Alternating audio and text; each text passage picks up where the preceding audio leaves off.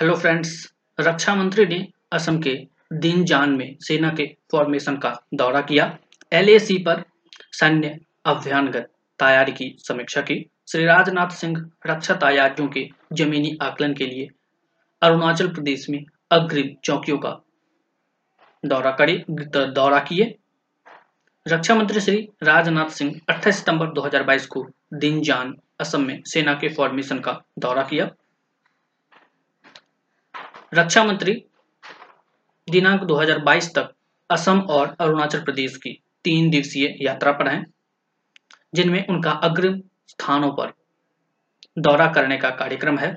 उनके साथ थल सेना प्रमुख जनरल मनोज पांडे और पूर्वी कमान के general officer, commanding in chief, lieutenant general RP Kalita के साथ अन्य वरिष्ठ अधिकारी भी हैं।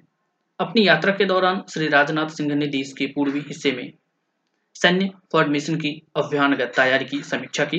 उन्होंने उन्हें general officer commanding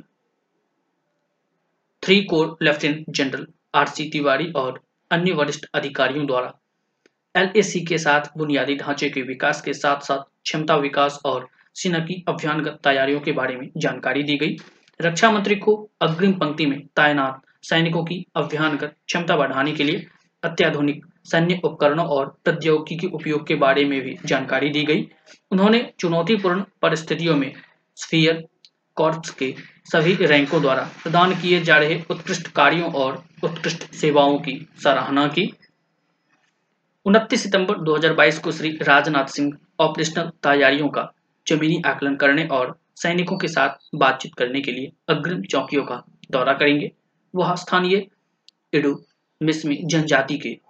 वार्षिक ट्रेक अथुपोपू के दूसरे धार्मिक अभियान के सदस्यों के साथ भी बातचीत करेंगे, जिसे भारतीय सेना द्वारा 2021 से आउटरीच के हिस्से के रूप में सुविधा दी जा रही है और स्थानीय लोगों का साथ देने और पर्यटन के विकास के लिए निरंतर प्रयास किया जा रहा है।